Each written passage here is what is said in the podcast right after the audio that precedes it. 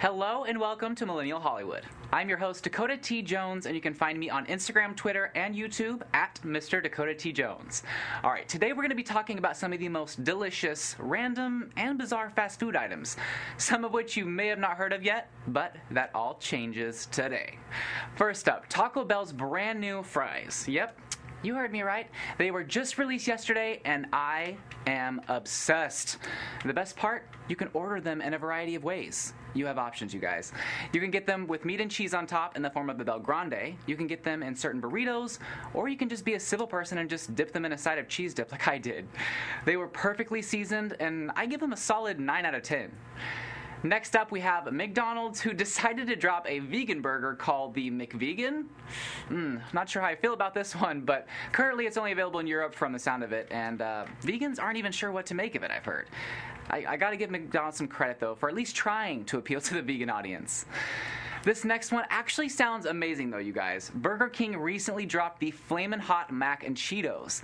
Although one might think this sounds like complete and utter chaos, just hear me out on this one, okay?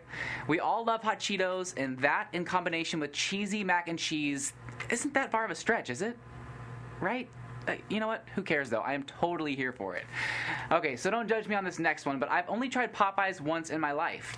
I may have to go back for a second time though because they recently came out with something that I just have to try for myself. Their sweet and crunchy tenders are actually crusted with cookies.